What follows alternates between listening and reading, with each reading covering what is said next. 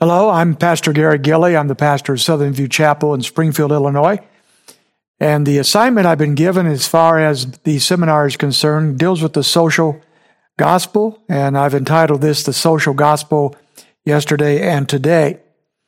Uh, last year, I dealt with the social justice issue, and obviously these overlap. Uh, and uh, the social justice issues that uh, go back here recently to the Dallas statement, John MacArthur leading a charge there, the reactions to all of that, things that happen on a regular basis in our society. Uh, that issue is not going to go away anytime soon, and it is one that we need to contemplate, and discuss, and examine biblically. Uh, but because I did that seminar last year, I have chosen this year to uh, back up and look at the broader base issues.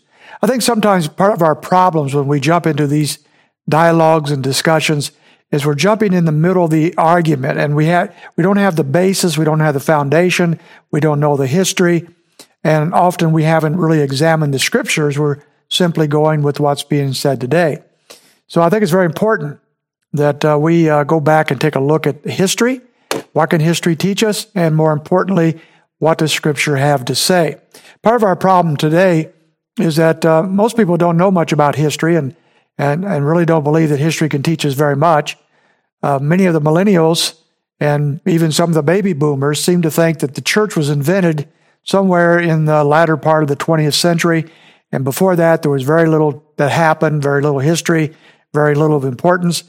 And so even many Christian leaders and pastors and, and so forth know very little about church history, uh, very little about what's happened in the past that might uh, inform us about what we should be doing today.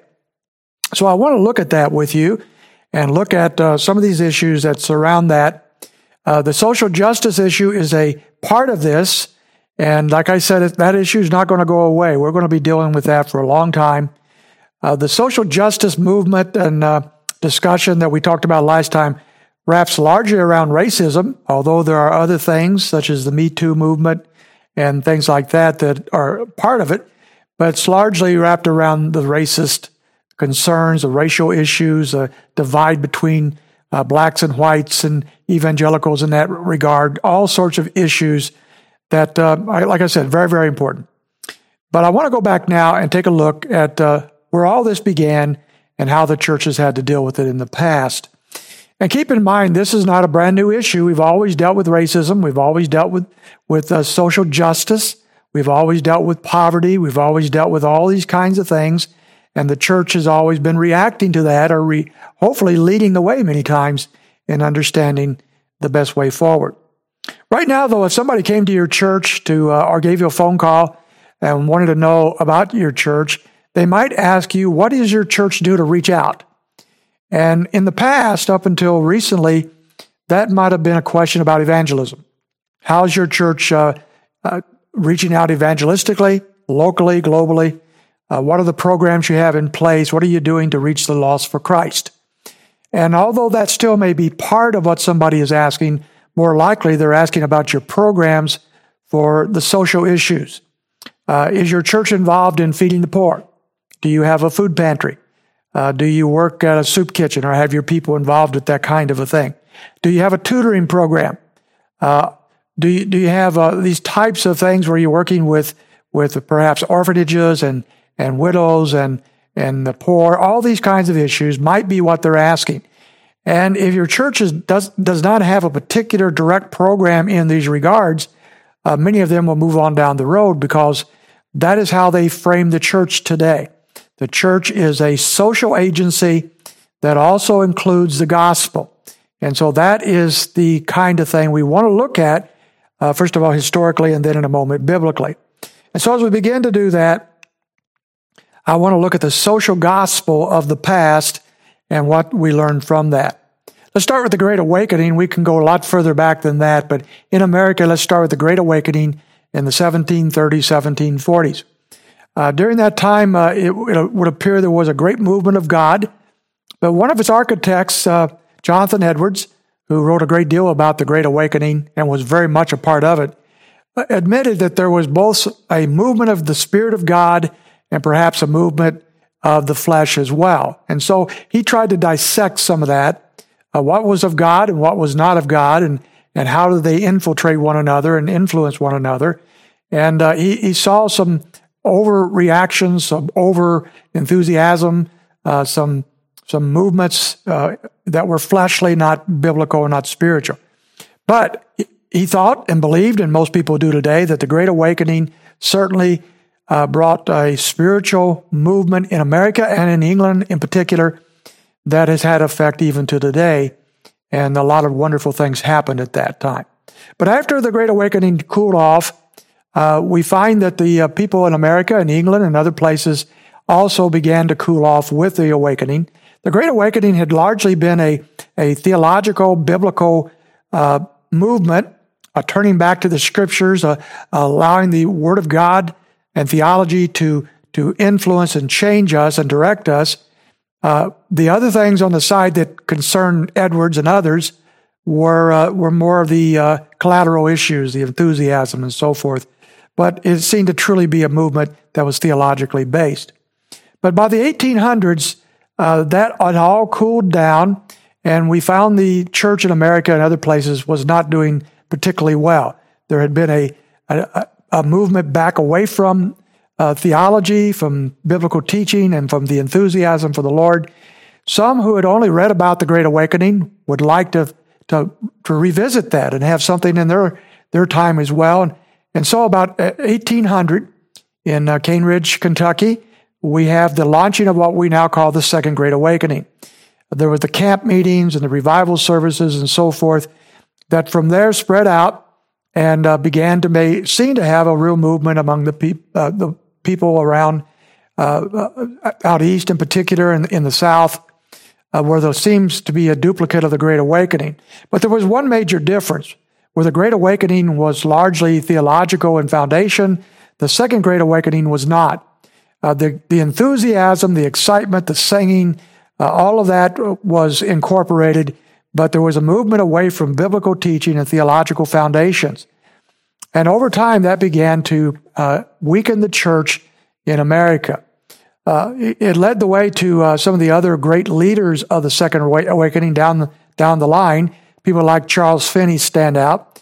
He invented new methods and new means by which he thought he could bring people to Christ and, uh, and bring about a true revival.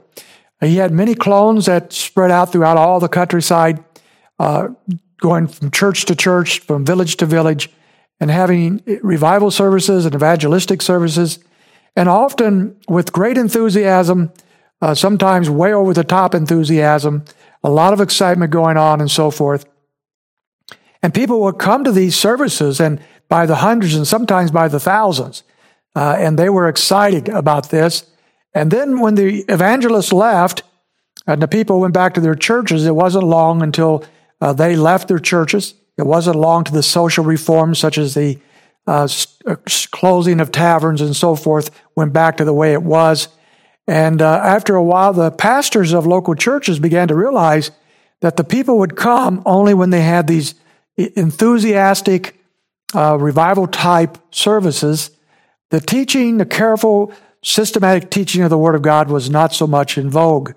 And so the pastors began to learn if they wanted a crowd, they wanted people to come to church, they needed to offer pretty much what the evangelist was offering in the way of enthusiasm and uh, excitement and passion, and not so much in the way of teaching the scriptures. Of course, I'm generalizing here. There were always people that taught the scriptures well. And even in the, in those who backed away from from a systematic teaching of the, of the Bible, there was often those that, that taught portions of it or taught the gospel itself. But uh, over time, the church became more and more influenced by the enthusiasm and the excitement of the times rather than the teaching of God's word. As a result of that, that sort of emptied out the theological uh, woodwork of the, of the church. The foundation of the church was becoming weaker as a result of lack of biblical teaching on the part of these uh, pastors and leaders. Uh, these, uh, these fires of evangelism spread throughout the, the region so, so often and so enthusiastically that they even named some of the regions, especially in New York and some other places, they, they named them the burnt over district Because after a while, after these evangelistic fires had rolled through time after time after time, the people became more and more hardened to the gospel and to the things of the Lord until they came to the point that nothing seemed to move them. And even today, as we look in, uh, in that area of New England, we find that the uh, people are cold towards the things of God, perhaps more than almost any other region in, in the country. And that perhaps goes back to those times, but uh, we could debate that, I suppose. There were some, though, that pushed back. They said there were some who started a group called the Evangelical Alliance uh, because they recognized that the church was becoming mostly a, an enthusiastic, uh, excitable network rather than a biblical teaching uh, church and people of God. And so they pushed back and formed an alliance that had four major hallmarks. First of all, there was a belief in the inspiration and the authority and the sufficiency of Scripture. So they're looking at the essentials of the faith, and the inspiration and, and authority of Scripture was top of the list. Secondly, the centrality of the cross. So they wanted the gospel to be at the very heart of their message. They didn't, they want to be very careful. They did not move beyond the cross. And then thirdly, the, uh, affirming the need for conversion. Not only was the gospel preached, but people needed to be converted. They needed to place their faith in Christ and, uh, and therefore become true children of God. And so that was much of what the church was about as they understood it. And then activism was the fourth hallmark. That was an activism both of evangelism and of uh, discipleship, but also a growing activism in the area of social agendas uh, involving the church in trying to change society, changing the, the social structures around them, and meeting social needs. So these are the four hallmarks of the Evangelical Alliance in the 1850s or so. Uh, but by the end of the century, 1894, a number of people that were involved with the alliance that were far more liberal in their theology and understanding uh, broke away. And they, they had caused great conflict, and they finally broke away at the about 1894 officially and formed their own organization known as the Open Church League that was uh, far more liberal in its bent. And ultimately, this was uh, morphed into what we call today the National Council of Churches that was formed in 1950. So, if you know anything about the National Council of Churches, you know that it is a largely an, largely an ecumenical, liberal, theologically group that uh, is not attempting to teach the scriptures or, or enforce the four hallmarks of the alliance, but are much more liberal in their bent. Uh, the teaching for the Open Church League, the more liberal wing, was being drawn from German rationalism. So if we had more time, we would back up to the 17th century, uh, where we have uh, people like Friedrich Schleiermacher and different ones who are beginning to undermining the truth of Scripture, replacing the authority of Scripture with reason in the Enlightenment and, and emotions uh, in the Romanticism era. All these things were happening in Europe, especially in Germany. Many pastors and leaders were getting their degrees from Germany. They were bringing their doctrines back, and over time, that influenced greatly a church uh, in general that had been gutted out of theological foundation because of the movement of the second and third great awakening, which is largely passionate enthusiasm, but very much devoid of biblical foundation. So without the biblical foundation, the understanding of how to approach and understand scripture, good, proper theolo- theology and hermeneutics, without that, German rationalism started to make sense. And they began to bring in the ideas that had been formed in Europe uh, some decades earlier, and they brought them to the United States by the end of the 1800s. About 1894, we see this happening, but it, even goes back to about 1880 when we start seeing a real influence of German rationalism on the American Christianity. So by this point, as uh, as German rationalism and Romanticism and the Enlightenment began to to remove from the people of God the church's foundational truths, we were left with uh, not much in the way of what the church had always biblically stood for. So if the incarnation was in doubt, as it was at this time, and the scriptures were suspect, higher criticism, if you recall. What is the Word of God? If theology itself was under attack, then that left social action as the mission of the church. And thus was born what we call the social gospel. So those terms often in capitalized form, social gospel, was a movement that really we find pinpointed as far as its origin about 1880, but of course the roots go back further than that. So we have a church now that is becoming less and less doctrinally sound, less and less biblically oriented, and more and more activated towards social issues. And the social gospel itself began to uh, take over much of the church of Christ at that time. Uh, church historian David Bebbington said this the most characteristic doctrine of the social gospelers that the kingdom of God was to be realized by social improvement was derived primarily from German liberal Albert uh, Ritschl. Um, as we think about that, he is basically saying that what happened in the 1800s and even prior to that, and began to infiltrate the church, as we'll see in a moment, uh, that what he says is happening then, bringing in the kingdom of God. We're seeing the very same uh, things happening today in the 21st century church and much discussion about bringing in the kingdom of God. And we'll see that as we press on here in a moment. But right now, we're still looking at the history that brought us to this place. Richard Niebuhr probably said it better than anyone as he capitalized what was going on by this point. Here's what people were teaching in many of the liberal churches that were spreading and growing across the nation.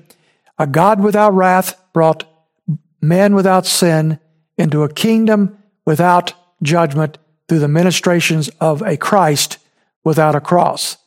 So that summarizes so very much as we find that the cardinal foundational doctrines of the church and, and especially the gospel had been undermined and taken out. And so we have a new Christianity altogether, really, a new form of Christianity that did not resemble the Christianity of the scriptures of the past. By the early 1900s now, most theological liberals had made social concerns central to the understanding of the gospel.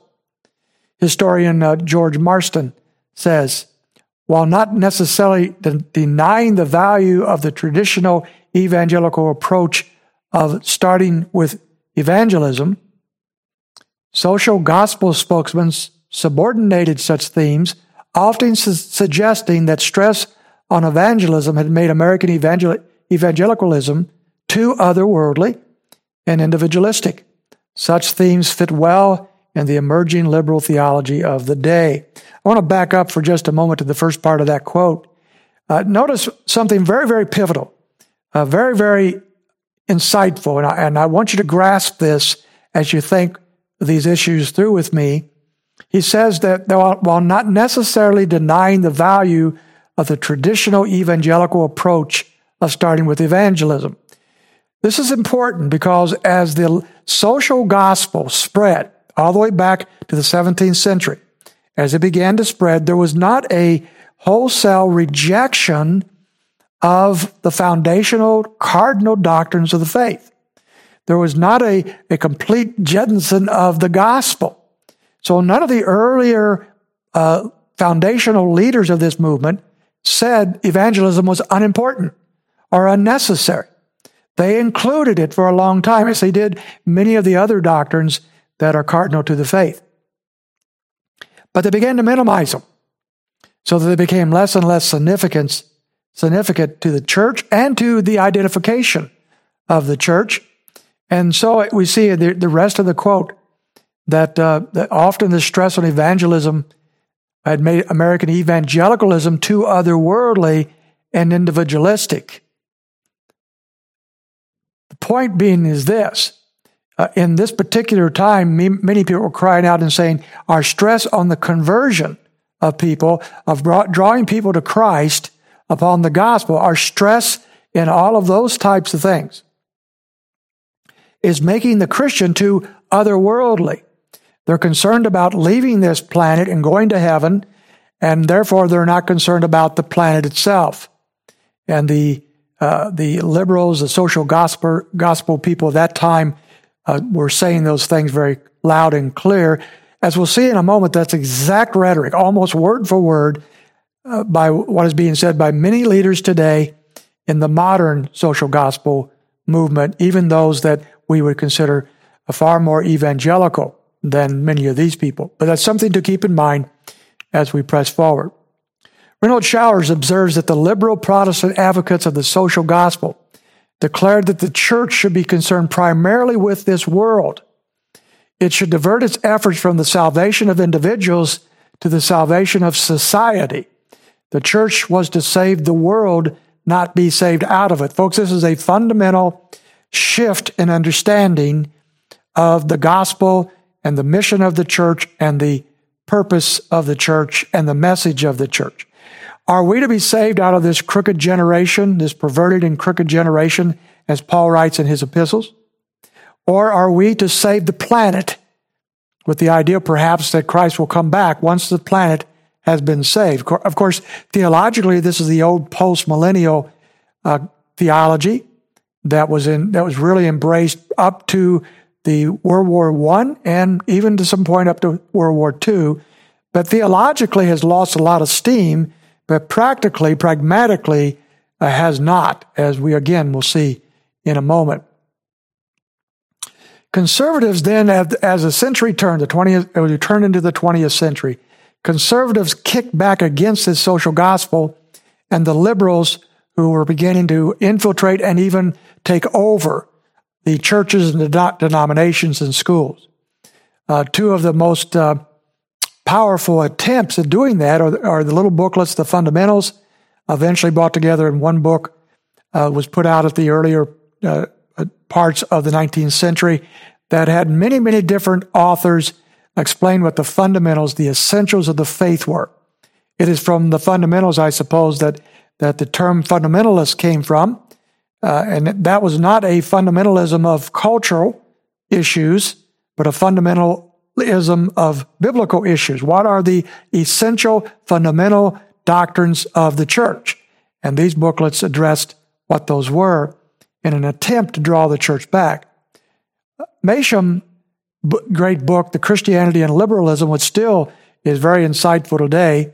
Machen at this time was the, uh, the, the main theologian at Princeton seminary just as it was going through the transition from a conservative hotbed of theology to a liberal theology, which happened officially when an official change in 1929. Machen lived through that, and he said this is so so helpful, so profound, because he saw it in the academy, he saw it in the seminaries. He said, "What is today a matter of academics, academic speculation, begins tomorrow to move armies and pull down armies, empires. And so he was seeing in his classroom this debate among professors and students about, about the fundamentals, about what the church is about, what the church should teach, what the church should believe. And it began with speculations and theories and, and debates and so forth. But he says what begins there, if not taken care of properly and guarded and defended, begins to pull down empires. And so he's very concerned on that. His empire was, was torn down in 1929 when Princeton became the last of the Ivy League schools to uh, officially turn liberal in their theology. Machen left at that time and started two institutions, Westminster Seminary, and then later on the OPC or the uh, uh, Orthodox Presbyterian Church in his attempt to stymie this drift. What we see here, though, is that at this particular point, uh, the evangelicals, the true evangelicals, the conservative Christians, who are now being called fundamentalists, began to see that they had lost the battle. The churches and the denominations and the, and the schools, uh, the organizations had all now pretty much turned liberal between 1880 and 1920. Many of them stayed on to fight the battle within those organizations, within those denominations, but many saw the handwriting on the wall and said, We have to move out. We cannot win this battle. We'll go out and start our own Bible colleges, our own seminaries, our own denomination, establish our own churches. So we see such things as the OPC. Uh, we also see in our circles the General Association of Regular Baptist Churches and, and the IFCA itself coming out of this particular movement around 1930. We see dozens of Bible colleges and seminaries started during this time, and, and all sorts of parachurch organizations, especially mission organizations that spread the true gospel. All that taking place in the wake of this movement starting in the late 1920s and going forward. The, the colossal differences, however, between the liberals and conservatives was crystallized around the turn of the century. And so we see these two camps. This was known, by the way, as a fundamentalist modernist controversy. There was another split, though, that was to come about three decades later, and that came between what we now call the fundamentalists and the neo evangelicals. Uh, the issue was how do we uh, reach the culture? Uh, the fundamentalists, after the great movement away from liberalism, wanted to basically stay with the gospel, stay with their churches, stay with their organizations, tell people about Christ, bring them out of the world, convert them, disciple them. That was their thrust. Some of the evangelicals, at that time called new evangelicals or neo evangelicals, however, wanted to engage culture. They didn't want to hide out in their, their cultural subdi- uh, subdivisions or biblical subdivisions and subcultures. They wanted to reach the culture. They wanted to tell people, uh, they, they, wanted to go out and change a culture. They wanted to engage culture. They wanted to, to change the political scene. They wanted to, to change science. They wanted to change the schools. And they wanted to go after these uh, cultural things. And so there was a division in the works between whether or not the church is called to change culture, engage culture, even make culture, or was the church more a subculture that called people out of the world into the culture of Christianity, discipling them for Christ? And lots of moving parts there. But it all came to a head about 1957 over Billy Graham. Billy Graham had moved more and more towards ecumenical evangelism. And in 57, he was having a, a very uh, powerful, uh, wide, uh, widely accepted ev- evangelical revival meetings in New York, and many of the people that were supporting him were Catholics and liberals, and the fundamentalists said, We can no longer handle that. And so they split off, uh, probably officially right about here, 1957, and, uh, and went separate directions. Billy Graham became kind of the, the, the face on the movement at the time. The fundamentalists all but demonized Billy Graham because of his ecumenical movements and his ecumenical compromises the evangelicals uh, made him their poster boy. And so there was this going on in the 50s that really made a great difference in evangelicalism. Since that time, the, um, the church, uh, the, these two movements, these two branches, have probably, uh, up until more recently, kind of spread apart. And the evangelicals were much better organized, much better bankrolled, uh, much had, had better uh, magazines and, and organizations and so forth. And they today have become much more prominent in the conservative or semi conservative circles than the fundamentalists. The fundamentalists themselves uh, have still stayed with their, their task of discipleship and evangelism, but, but they too now are moving perhaps more and more toward the evangelical understanding. John Armstrong, and I'm not a John Armstrong fan particularly, but he had a very good uh, statement here concerning what's going on. He said, at the root, however, is a question of how to engage the culture without losing one's soul. Fundamentalism feared losing its soul and did not engage the culture. Evangelicalism feared being different from the culture and is in danger of losing its soul. I think that's a statement well worth pondering for every, everyone who's thinking this through. Today, the social agenda is uh, headed up by a number of things. I'd like to look at some of the leading lights in pushing forward the social gospel today, the social agenda. And I want to start with the Lausanne movement, which began in the 1970s. Their mission statement is this the whole church taking the whole gospel to the whole world. This was uh, officially organized by John R.W. Stott and Billy Graham. They've had uh, four different meetings, I believe, now, uh, official meetings throughout the decades, and they are bringing churches and Christian leaders from all over the globe to these great uh, congresses, they call them, to discuss these issues. And their, their driving statement is this one. And it's very important to notice that the whole church taking the whole gospel to the whole world. Now, when you unpack that, what in the world does that, does that mean? Well, the whole church under the Lausanne movement is all those who name the name of Christ. And so coming together at these congresses, speaking at them and so forth, work, working together would be uh, Roman Catholics, uh, Greek Orthodox, uh, Pentecostals, conservative Christians, evangelicals, and, and everything in between from all over the whole world. The whole gospel, what is that? How's, how does that differ? From just the gospel. The whole gospel, as we'll see in a moment, is not uh, some kind of full gospel uh, idea from Pentecostalism, but the idea that the gospel encompasses two prongs, as I like to call it the, the biblical, evangelical, evangelistic gospel of conversion and the gospel of converting society or culture or the social gospel. Those two gospels have been blended together and they're calling that the whole gospel, and they're taking it to the whole world. Now, what do they mean by that? Here's, here's what is on their website. The whole world means becoming empowered by the Holy Spirit to alleviate world suffering brought about by economic injustice, disease, environment, and poverty. So notice very carefully on this statement, uh, the Lausanne folks do not eradicate the biblical gospel.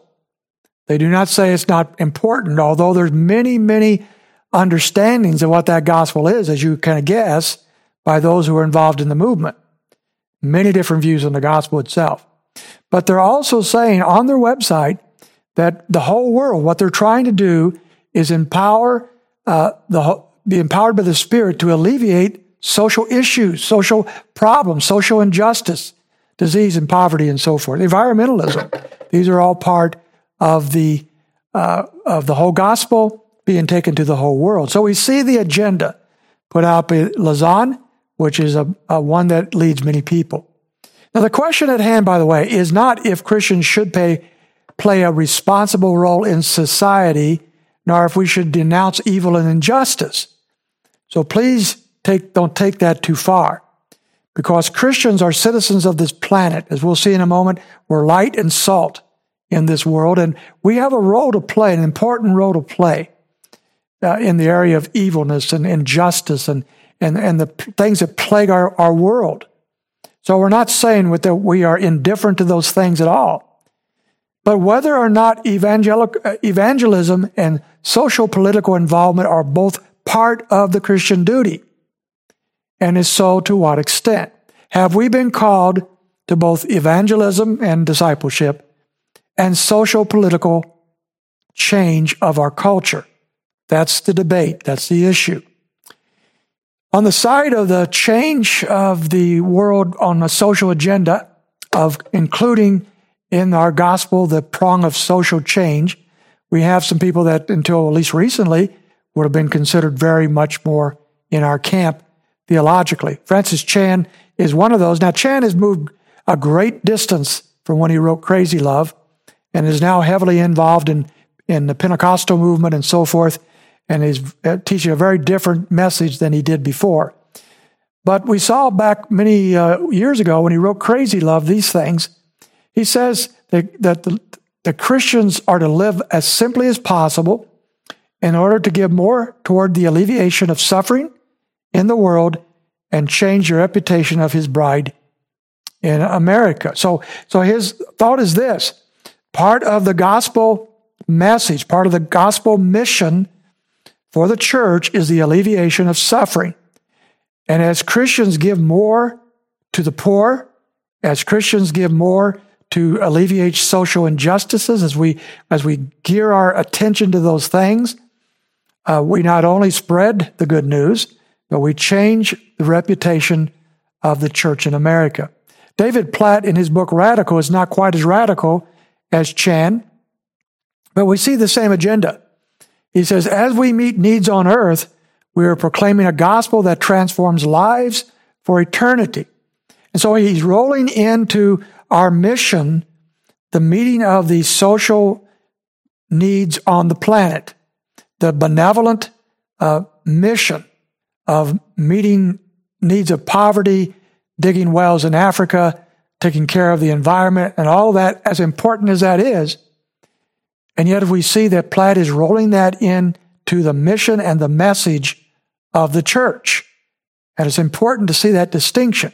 It's not that these things are not important.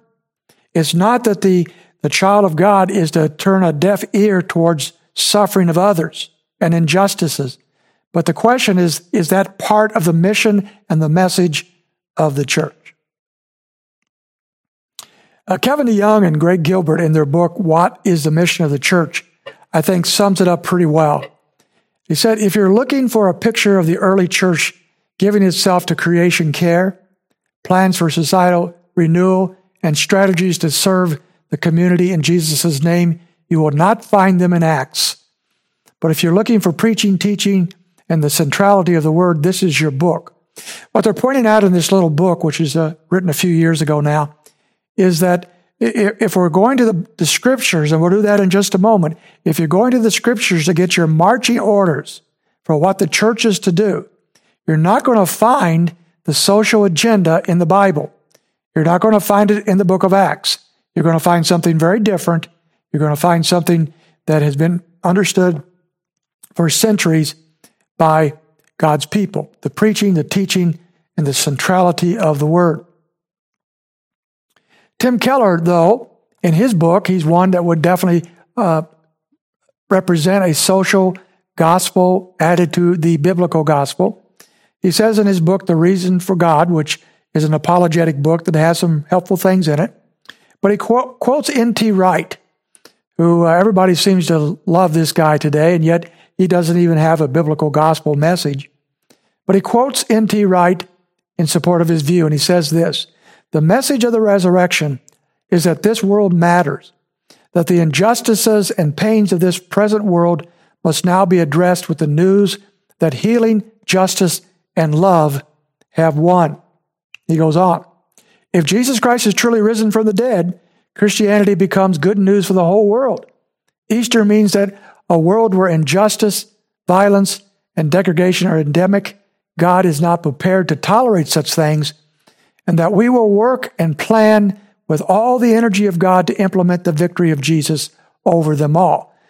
Now, these are very fancy words and well written, but basically, he is saying this it is the task of the church to bring about the victory of Christ on this planet. Christ won the victory at the cross and the resurrection, but it is now the job of the church to implement it and bring in the kingdom of God for Christ. Tim Keller said the purpose of Jesus coming is to put the whole world right, to renew and restore the creation, not to escape it. It is not just to bring personal forgiveness and peace, but also justice and shalom to the world. The work of the Spirit of God is not only to save souls, but also to care and cultivate the face of the earth, the material world. So we have the two pronged gospel pretty clearly expressed here. Uh, we are, we do have personal forgiveness and peace with God, but we're also to bring about a, a, a spirit of, of peace with the world. We are to save not just our just souls, but to cultivate the earth. N.T. Wright says this as soon as we understand what I just quoted from Tim Keller, as soon as we get that right, as soon as we understand there is a two pronged gospel, we, uh, as soon as we get this right, we destroy at a stroke, one stroke, the disastrous dichotomy that has existed in people's minds between preaching the gospel on the one hand and what used to be called loosely social action or social justice on the other. So he's broken down the wall between preaching the biblical gospel and the social gospel. He sees them as one and the same. He sees them as, as two prongs of the one gospel. And so we are to be doing both as the church, according to N.T. Wright. Matter of fact, his, uh, his whole uh, theology, if you read his books, he has a new one out right now, his whole theology is basically this We're not to tell people how to escape this earth and go to heaven. We're to tell people how to bring heaven to earth. And although he has a point that Christianity is far more, far richer, far more robust than simply telling people how to go to heaven when they die, uh, at the same time, it includes that message that when we die, we go to be with the Lord. Ultimately, we will live on this planet, a new creation that the Lord will, will bring in. We'll live with the Lord here with Him, but it will be His creation, not ours. And N.T. Wright and Keller and many who are in the social gospel movement today don't seem to get that. Rick Warren doesn't seem to get it either. He has a peace plan that kind of haven't heard a whole lot about that lately, but he had this an acronym. He says peace promotes reconciliation. Uh, that's P does. E means equip servant leaders. A assists the poor. C care for the sick, and E educate the next generation. Originally, the first letter of the acronym for peace stood for plant churches.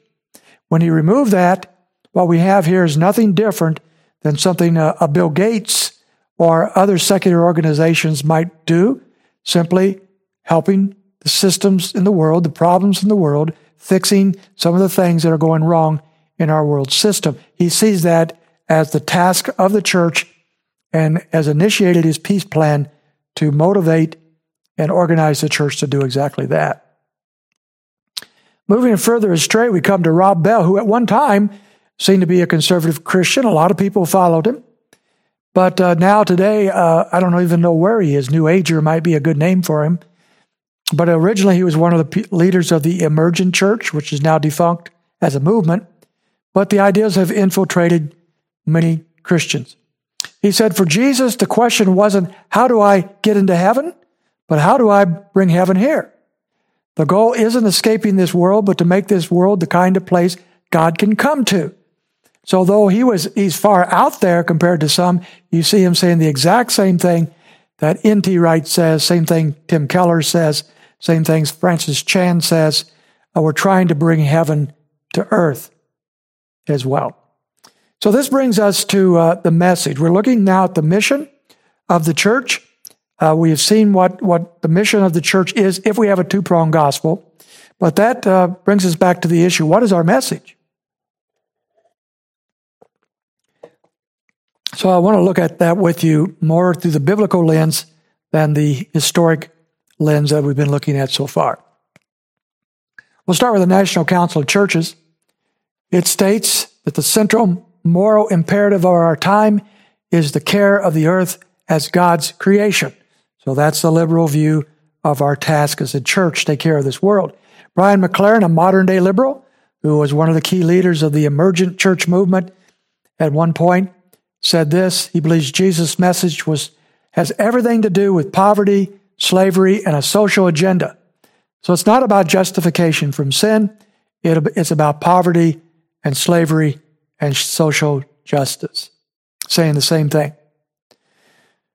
For those who are in the conser- more conservative camps who are arguing for a two pronged mandate, a two pronged message, where the gospel includes not only the biblical message found in Scripture, but also a social message as well, what biblical arguments are they using?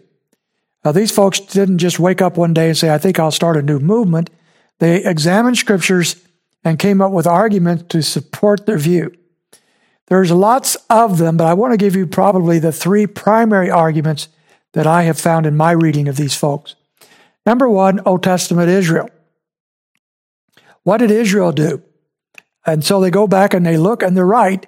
As we read throughout the Old Testament, God is concerned that Israel is a people of justice and God is against injustice. God is concerned about the poor. And he, he, he set up a number of mechanisms to take care of the poor in Israel. Uh, he is concerned about the widows and orphans. You can't read much of the Old Testament without seeing God's concern there. And the hungry. God told people to feed the hungry and take care of these types of people. The uh, let me back up for just a moment before I move on, though. Uh, as as we look at that, we see that uh, that the Old Testament Israel was to be concerned about these things. The Old Testament scriptures uh, give this to us as well. And so those who believe in a social gospel as part of the full gospel, of the whole gospel, uh, believe that Israel sets the agenda and the Old Testament take, teaches us that we should add this social agenda to the biblical agenda for our mission and our message.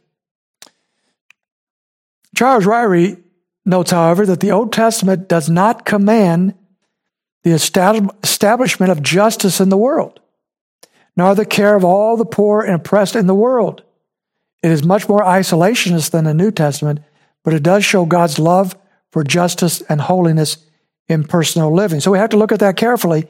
If we're looking to Israel as a template for how we are to spread social justice and, and take care of benevolent issues globally, we're looking at the wrong people.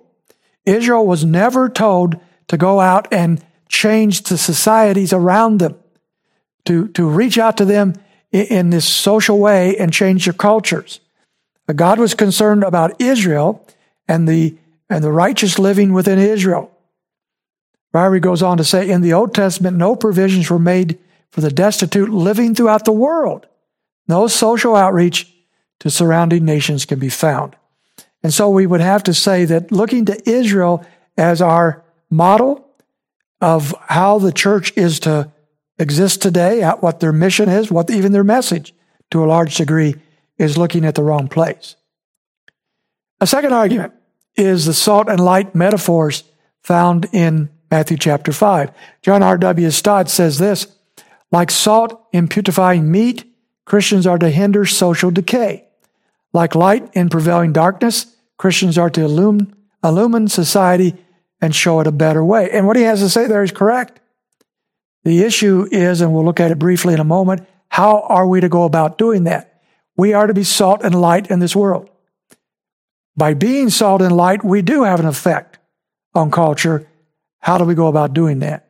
Francis Chan says non churchgoers tend to see Christians as takers rather than givers. When Christians sacrifice and give wildly to the poor, that is truly a, a light that glimmers. The Bible teaches that the church is to be light, that sign of hope and increasing dark uh, and hopelessness uh, in a hopeless world. In other words, the more we try to alleviate suffering and poverty and so forth as Christians, the more we shine our light in a dark world. So his agenda is almost totally here social. The more we, we fix the problems in society, the more the world will like us and the more our light will shine. And a third primary argument that I see often is that we have the cultural mandate. And the cultural mandate seems to be accepted even by those who are much more conservative than some of the ones I'm talking about here. And it seems to be accepted without really examining what it is. And so the, what these folks are saying is that the Christian has two mandates. We have the Great Commission, in which we are to go forth and make disciples by teaching uh, these folks what Jesus' message is. And we have the cultural mandate in which we are to take care of the planet based upon what happened in, in the ancient time, in, in the first chapter of Genesis. Without taking the time to do that, you can go back and look at Genesis 26 and 28, where the Lord sends Adam forth, Adam and Eve forth to fulfill, to fill the earth with children, to subdue the earth, to cultivate the earth. This is the cultural mandate that many feel are still uh, alive, is alive and well today. Matter of fact, Nancy Pearcey, who has written some very good apologetic books, buys into the cultural mandate. She says, Our calling is not just to get to heaven, but also to cultivate the earth, not just to save souls, but also to serve God through our work. For God Himself is engaged not only in the work of salvation, special grace, but also in the work of preserving and developing His cre- creation, common grace. Now, said that way, we can see a lot of truth there. Uh, the, we're not just trying to save souls so they can get to heaven. Uh, we're not just ignoring the planet and the needs around us. But the issue is, do we have a, do we have a cultural mandate that tells us that we are not only to live as salt and light in the world, and to tell people the gospel, to, to pull people out of a crooked and perverted generation, but also to subdue the earth and to cultivate the earth in the same way that Adam and Eve were told to do so. Let's take a real quick look at these at these uh, mandates uh, arguments. How should God's commands to Israel be viewed for our age? I've already touched on this, but the Jewish civil laws still, uh, the question is, are the Jewish civil laws still applicable to the New Testament church? And if they are, how are they to function in the church age? And quite frankly, folks, as we look at, at the Old Testament system, under the law of Moses, there is no way the church can duplicate that. When we come to the New Testament, we find numerous verses of scripture that talk about taking care of the poor, widows, the hungry, orphans, and so forth. But we find them all in the context of taking care of the people of God. Not meaning that we are not concerned about the poor and the needy and the marginalized people around us. But the basic thrust, the basic mandate given to the church is the attention of God's people, just like it was in the Old Testament, where Israel was concerned about God's chosen people, the Jews. So it's very difficult to pull that out and, and make what is taught Israel a direct correlation between that and the church. What about Jesus' salt and light metaphors? William Hendriksen, uh, this wonderful commentator who had no axe to grind in this argument, uh, when in his commentary on the salt and light metaphors, does a wonderful job of explaining them. He says salt then has especially a negative function. It combats deterioration. Similarly, Christians, by showing themselves to be Christians, indeed are constantly combating moral and spiritual decay. Light, on the other hand, has a positive function and shines openly publicly. Now, since it is the business of the church to shine for Jesus, it should not permit itself to be thrown off its course. It is not the task of the church, here he goes, to specialize in delivery and deliver all kinds of pronouncements against or concerning economic, social, and political problems. The primary duty of the church, and he's drawing this from the New Testament scriptures, remains the spreading forth of the message of salvation, that the lost may be found, that those found may be strengthened in the faith, and God may be glorified. And so he's going back to the biblical teaching of what the church's message and mission is. In truth, if we live out exactly what he says here, if we, if we draw people to Christ by preaching the biblical gospel, if we disciple them to live righteously and godly on this earth and strengthen them in the faith, if we teach them that, that their highest priority is to glorify God, the church usually and often has a powerful impact on society. Not always. In some cases, the church is persecuted and marginalized and, and eradicated. In some places, that has happened. But often, we have a very positive effect on our culture as more people come to Christ and truly, biblically, walk with Him. But our call is not to alleviate suffering and uh, take care of the poor and dig wells in Africa and alleviate physical suffering and to change political, social agendas in order that we might reach people for Christ and change our society directly, but to do it indirectly by being salt and light, living for Christ in the world. Is a cultural mandate still in effect? I do not think so for two reasons. First of all, it was given only once in Scripture, and that was before the fall in Genesis chapter 1. By the time we get to Genesis 9, this the closest thing we ever get to a repeat of the mandate, we now have fam- Noah's family still being fruitful and multiplying and filling the earth, but we also have them no longer uh, being friendly with animals and, and leading animals, but eating animals. And animals are afraid of them and they're afraid of animals. Secondly, I, I, reject the cultural mandate because of the details of the mandate itself. Adam and Eve were called to subdue something. What were they called to subdue? They, they, they were sinless themselves at this point.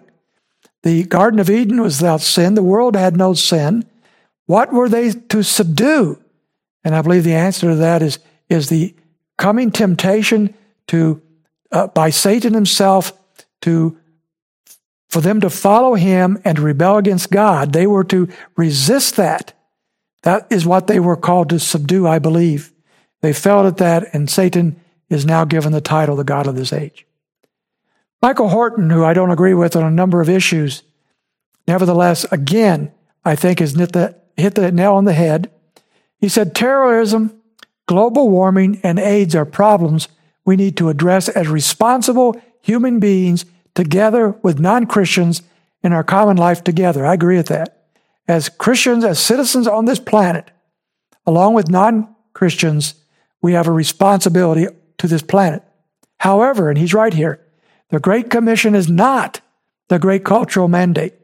If we could resolve the top 10 crises in our world today, we would still have the devil on our back, sin mastering our heart, and an everlasting death as the penalty. And so his point is we have much bigger agenda than simply solving the issues that the cultural mandate addresses.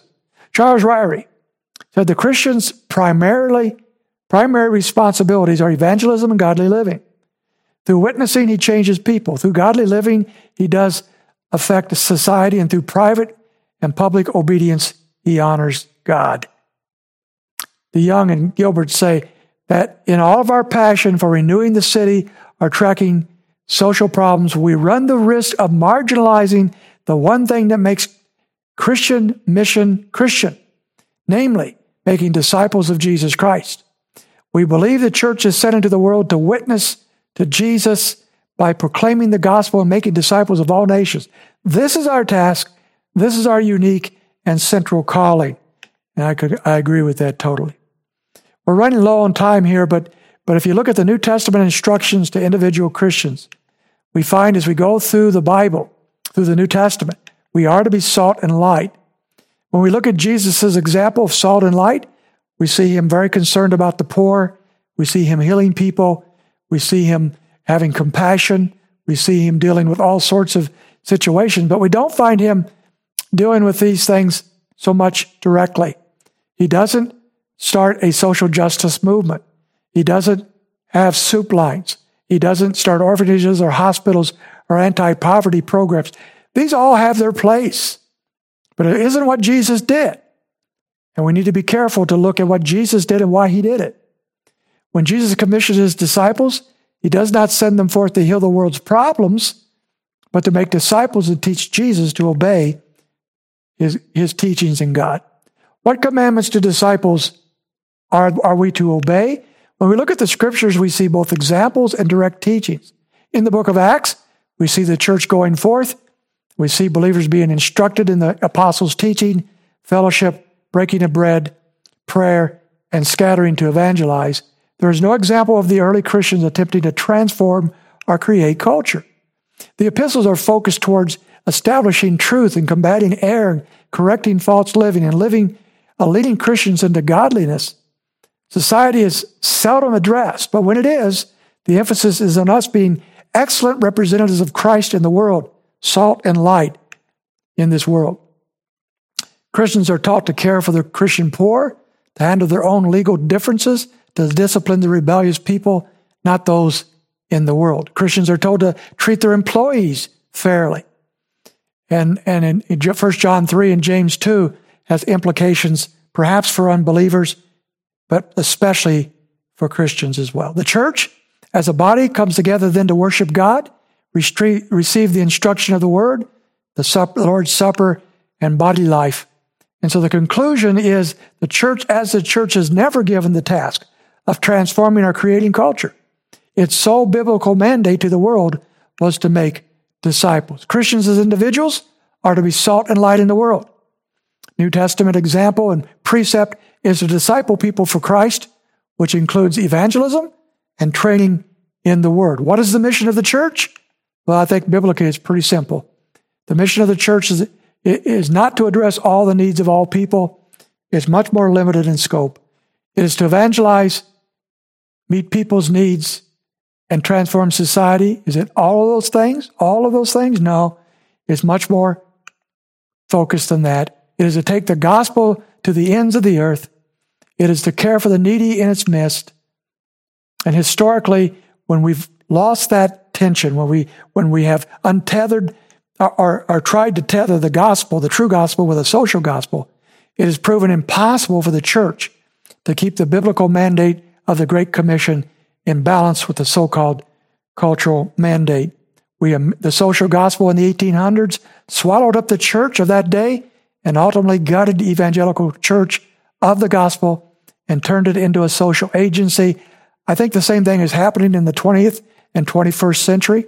It happened in the 20th century with the liberal churches.